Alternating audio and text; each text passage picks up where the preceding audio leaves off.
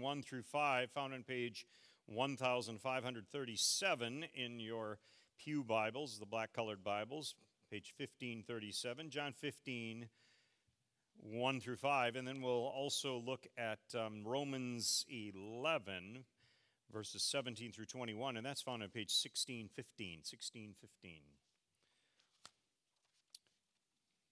But first, uh, John 15, 1 through 5.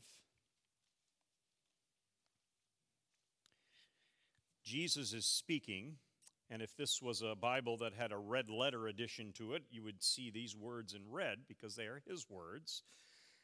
I am the true vine, and my Father is the gardener. He cuts off every branch in me that bears no fruit, while every branch that does bear fruit, he prunes so that it will be even more fruitful. You are already clean because of the word I have spoken to you. Remain in me, as I also remain in you. No branch can bear fruit by itself, it must remain in the vine. Neither can you bear fruit unless you remain in me. I am the vine, you are the branches. If you remain in me and I in you, you will bear much fruit. Apart from me, you can do nothing. And then Romans 11, verse 17 through 21.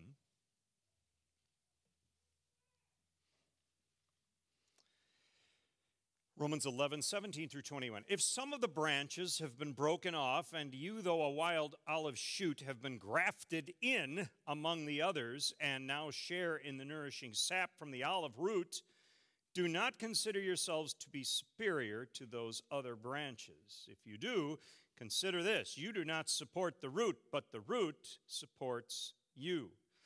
You will say then, branches were broken off so that I could be grafted in.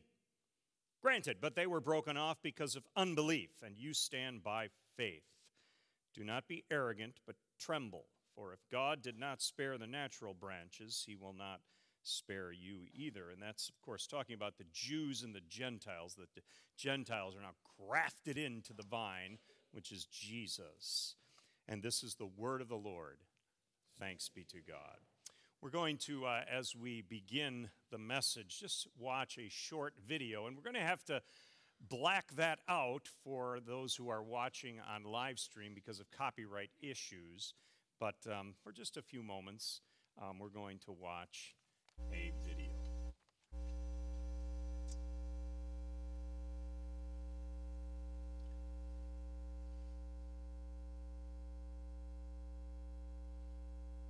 It is a video, it's not just a picture that. To 11 year old Jude Kofi of Aurora, Colorado, this surprise was music to his eyes. Obviously, whoever said the best things come in small packages was never gifted a grand piano. Jude's father, Isaiah.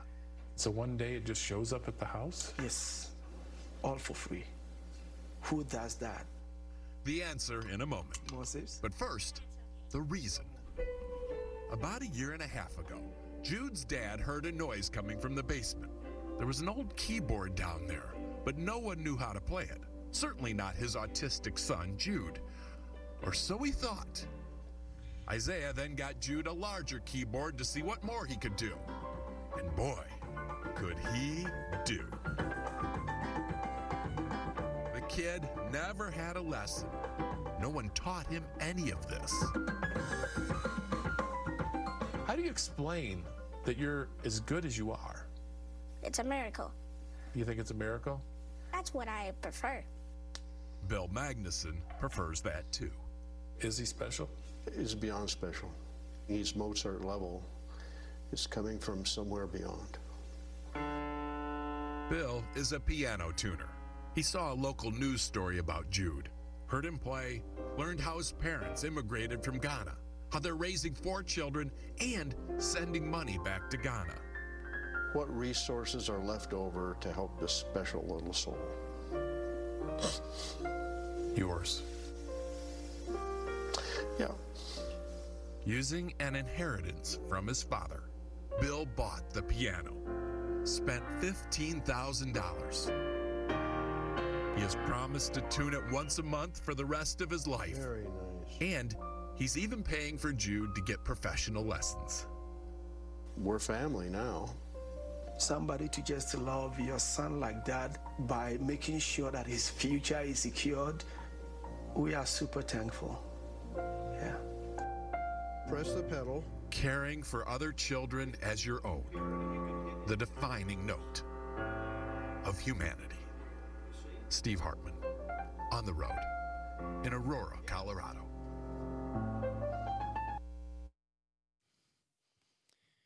Feel good story, isn't it? Yeah. Um, what you what you don't know, if you know a little more of the story, he's he plays in church all the time in his church, and um, it's exciting to uh, watch that. Beloved in Christ, that, that story is more than a feel good story. That story is a miracle, like little Jude said, a miracle worth talking about. Here's an even bigger miracle worth talking about union with Christ. How is it we as Christians can daringly say that we are united with Jesus Christ? Scripture, Romans specifically tells us it is a matter of grafting. You heard that. Grafting is a miracle, like skin grafting for badly burned people, skin tissue cut from a healthy area of the body, transplanted to the burned part of the body. If the graft takes, new skin will grow where there had been only burnt flesh before. Bones and organs can be grafted from one person to another. Incredible. Plants, what Paul talks about in the Romans passage, can be grafted to. A branch from one tree can be sliced off, notched into another tree, and if it takes, soon nourishing food and water will run through the tree's plumbing system, feeding the newly attached branch. Amazing.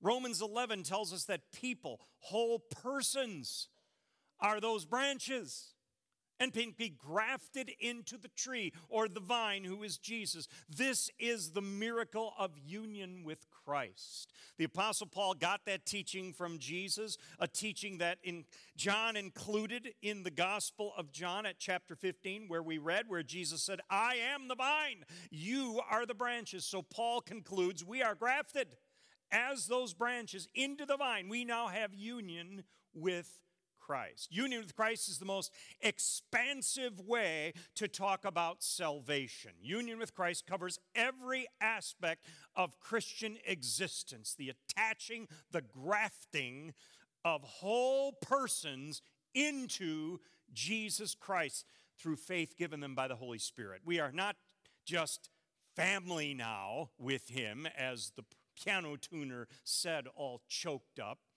We are actually in Christ. Union with Christ is a miracle, a bigger miracle worth talking about.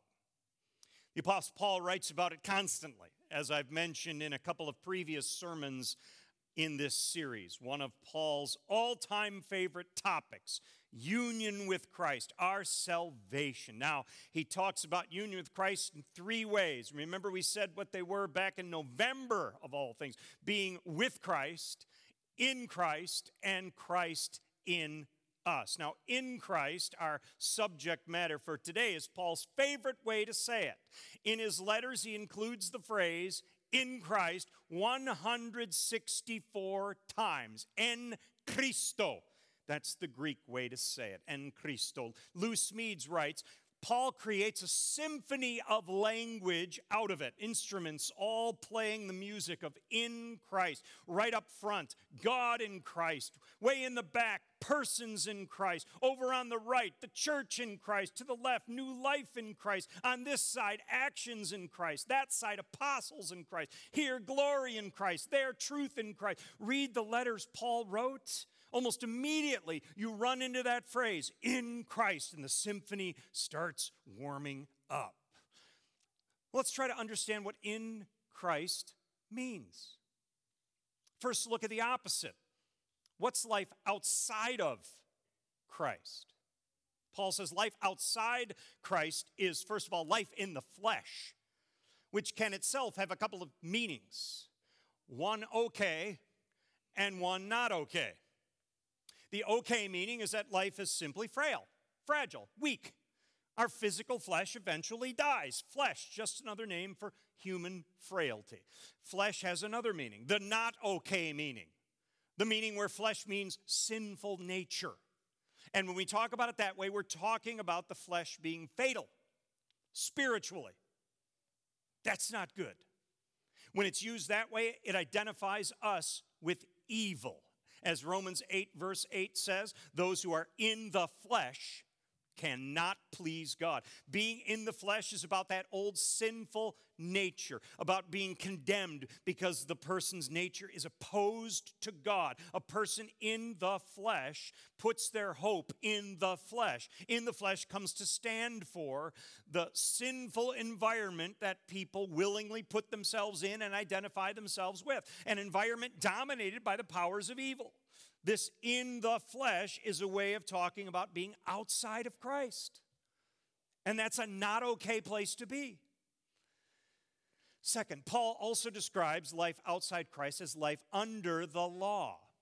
Galatians 3, verse 10. All who rely on observing the law are under a curse. Now, we all know that the law still applies to us, still shows us how to live. We still must obey God's commandments. But what Paul means when he describes life outside of Christ as life under the law, what he means is obeying the law has become for us an instrument of self righteousness, a way we can supposedly save ourselves. If I do this, that, and the other thing 10 times a day, then I've got my salvation in the bag. Got it covered. Paul says, No!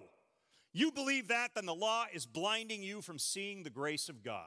You are saved only by grace, by Jesus' shed blood, by his body given for you. Your law abiding isn't worth two cents, isn't worth beans when it comes to earning your salvation. If you think it is and that's how you're living, you're living under the law, living outside of Christ.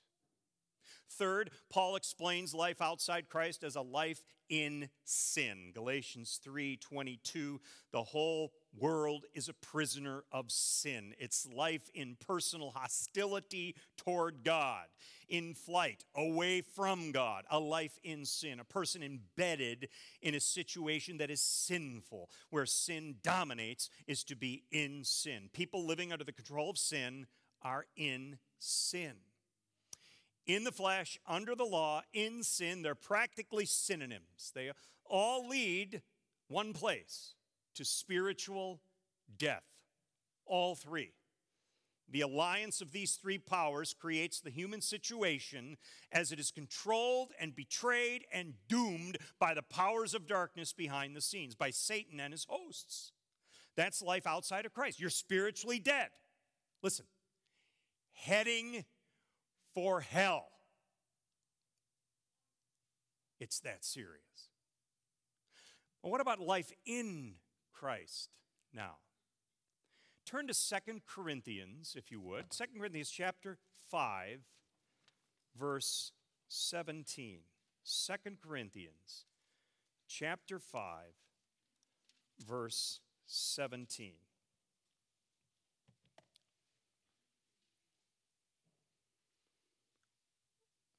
2 Corinthians 5 17. And let's say this verse together.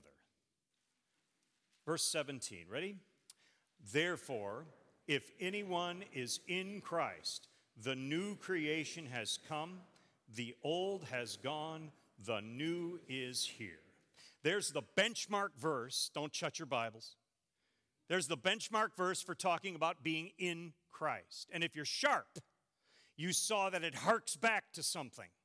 There's a therefore that began that verse. To what is it referring? Go back three verses to verse 14. Verse 14. You see it there? For Christ's love compels us because we are convinced that one died for all and therefore all died. And he, Jesus, died for all, that those who live should no longer live for themselves, but for him who died for them and was raised again. Now, on the basis of that verse, let me ask you, what great historic event brings about the fact that in Christ we are a new creation. What is it? Death, his death on the cross. Christ's death brings it about, his death on the cross. Christ's death on the cross is the basis for the old creation being tossed out the window and the new creation coming through the front door. Christ's death at verse 18 is the basis for reconciliation between God and mankind. It says, All this is from God who reconciled us to himself through Christ, not counting people's sins against them.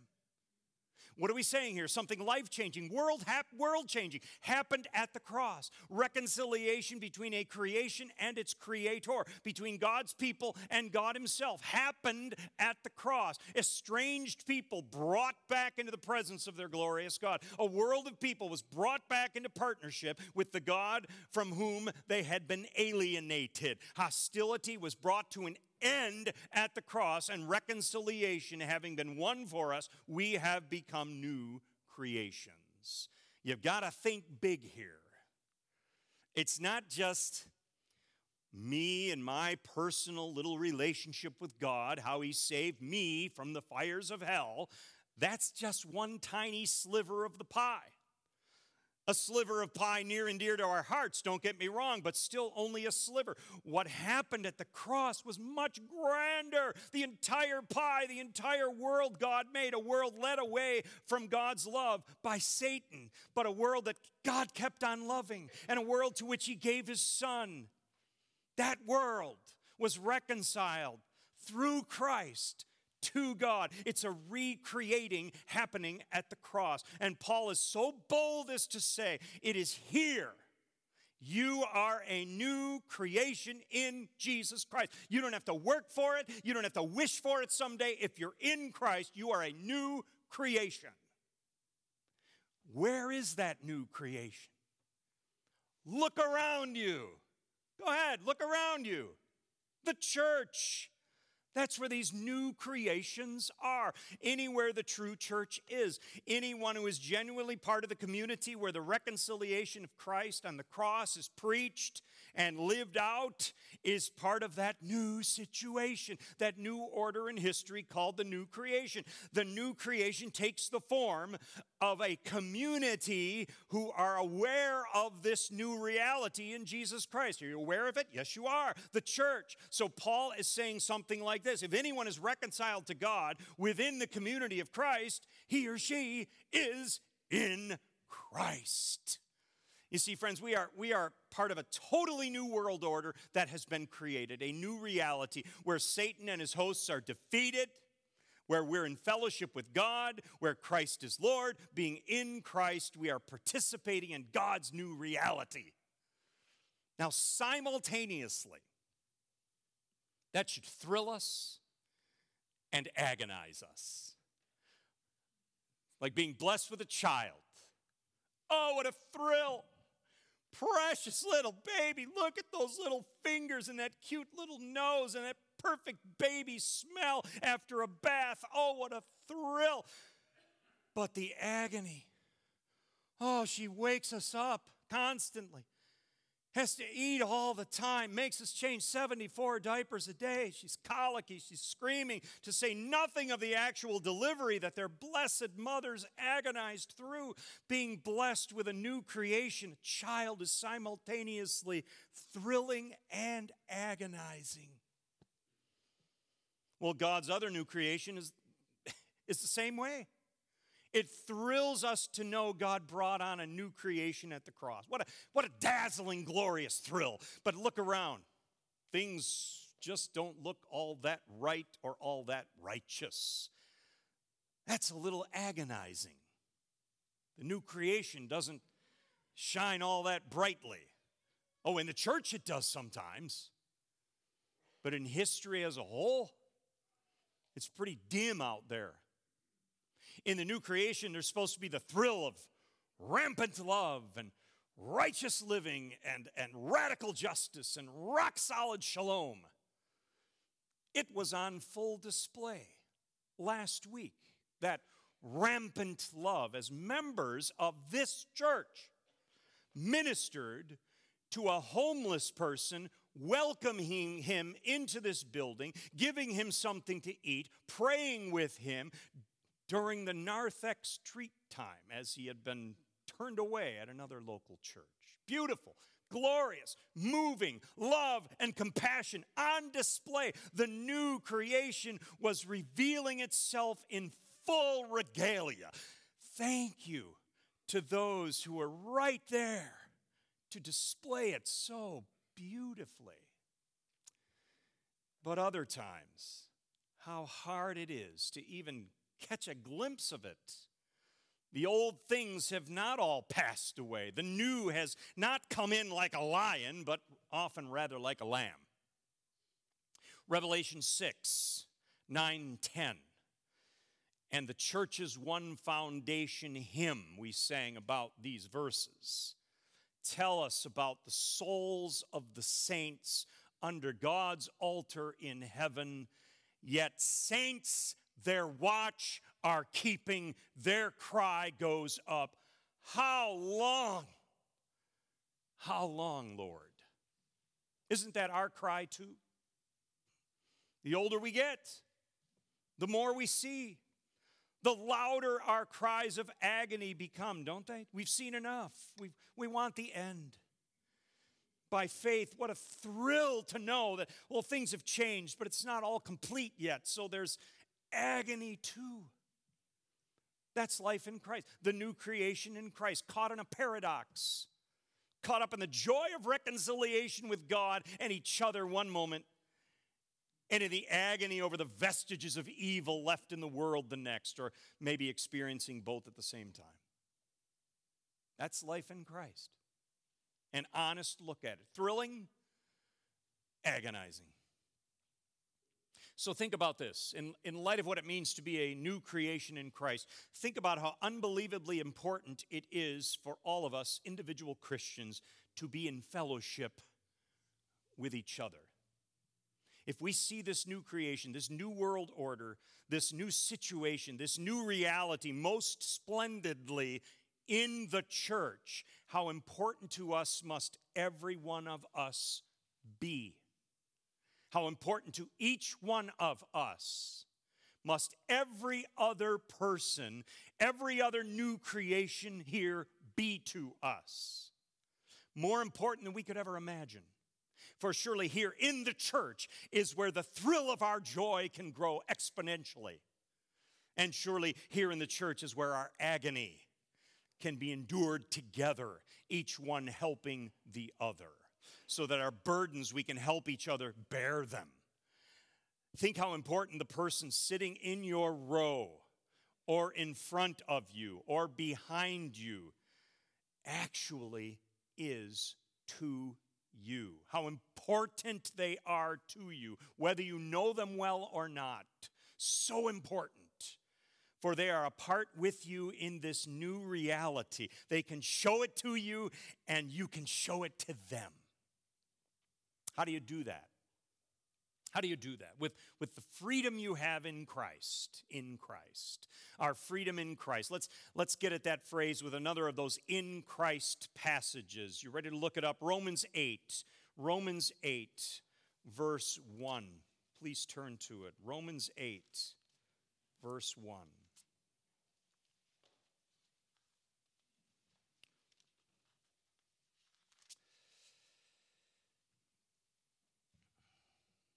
You ready to read?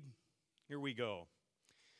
Therefore, there is now no condemnation for those who are in Christ Jesus.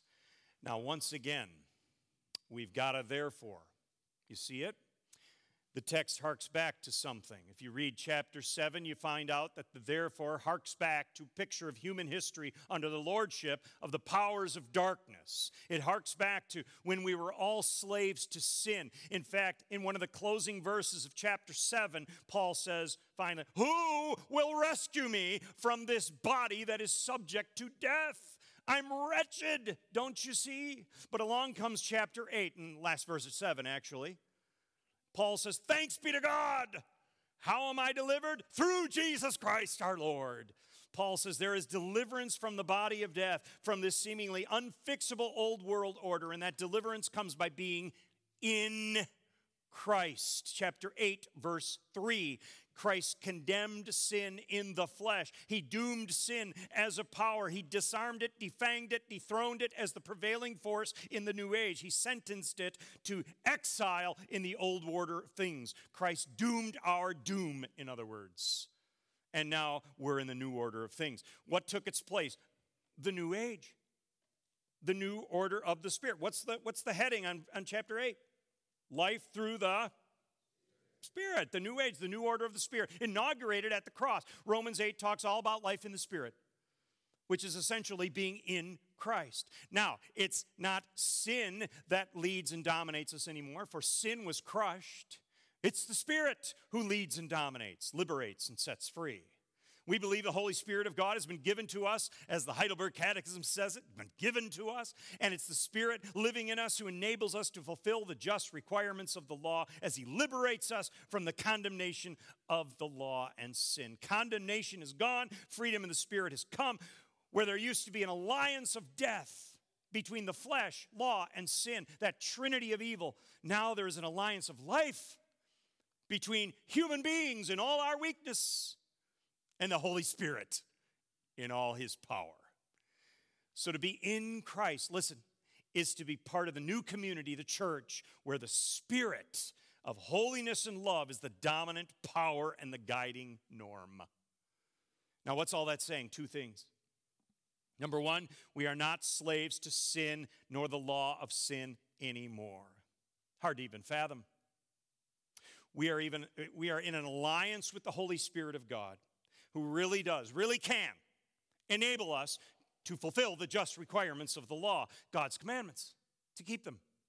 We have the greatest weapon available in our arsenal against sin.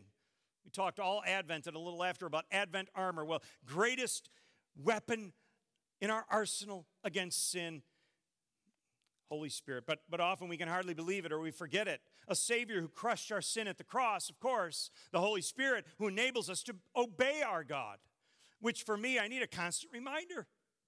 I need to be reminded repeatedly that I am no slave to sin. Christ defeated them all. Not one of them has power over me, not one sin. So to resign ourselves to certain favorite sins with words like, uh, I guess I'm just not strong enough to defeat the sin, just not strong enough to get on top of this sin, that's crazy talk. It's already defeated. Don't you dare use that as an excuse. I need to be reminded of that, that fighting sin with an attitude of, oh, poor little me, going up against big old mean sin, that attitude is wrong. Sin may be strong, but Christ, His Holy Spirit, is so much stronger. And we are in Christ, no longer enslaved. Freedom in Christ reminds us of that. Freedom in Christ, secondly, tells us that we are in a new situation, a new community where, more so than we could ever imagine, we are and can be led by the Holy Spirit, led to serve Christ, led to live for Christ. The Spirit is leading every one of us. And I need to be reminded repeatedly pray for the Spirit's lead in living holy and righteously before God. The Spirit's lead to make me what I am more and more splendidly so that I'm constantly praying for the Spirit to make me shine Christ brighter in this world. So that in my life, I'm not content to be only a little Christ like. I'm praying for the Holy Spirit to make me a bit more Christ like. And then praying for the Holy Spirit to make me quite a bit Christ like. And then praying for the Holy Spirit to make me a lot Christ like. And then praying for the Holy Spirit to make me almost all the way there, Christ like. And then pray, well, the point is the Spirit's perfectly capable of doing it. This almighty Holy Spirit of God. I think if we don't remind ourselves of his power and of Christ's victory, we'll think of the Spirit as nothing much more than a well, hard worker, a pretty good ally in our Christian walk, instead of the almighty, victorious, life changing God that he is. That's our freedom in Christ because we are new creations in Christ. Perhaps it's a more optimistic picture than we're used to. But the more you think about it, what we're used to may not be giving our all powerful God the credit he deserves. And maybe the reason we don't is because that old order of things still keeps some old comfortable spots in our hearts. And we kind of like them there. The trouble with that, Paul says, is that we are new creations. The old is gone, the new is come. That's been done for us. It's been done for us. Surely then it's time we got on living that way. We are in Christ. And that's a miracle worth talking about. Let us pray. Our Father in heaven, impress that truth upon us on this day, but then tomorrow morning, don't let us forget it that we are in Christ and how incredible that is.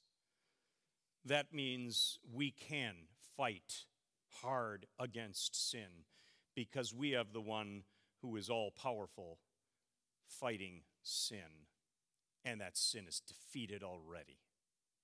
And remind us when we wake up Monday morning that we can the freedom now to be led by the Holy Spirit in all of our living.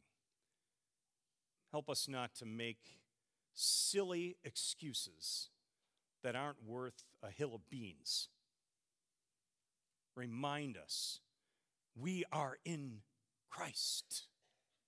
We are in Jesus Christ. Remind us again and again and again. In his name we pray. Amen.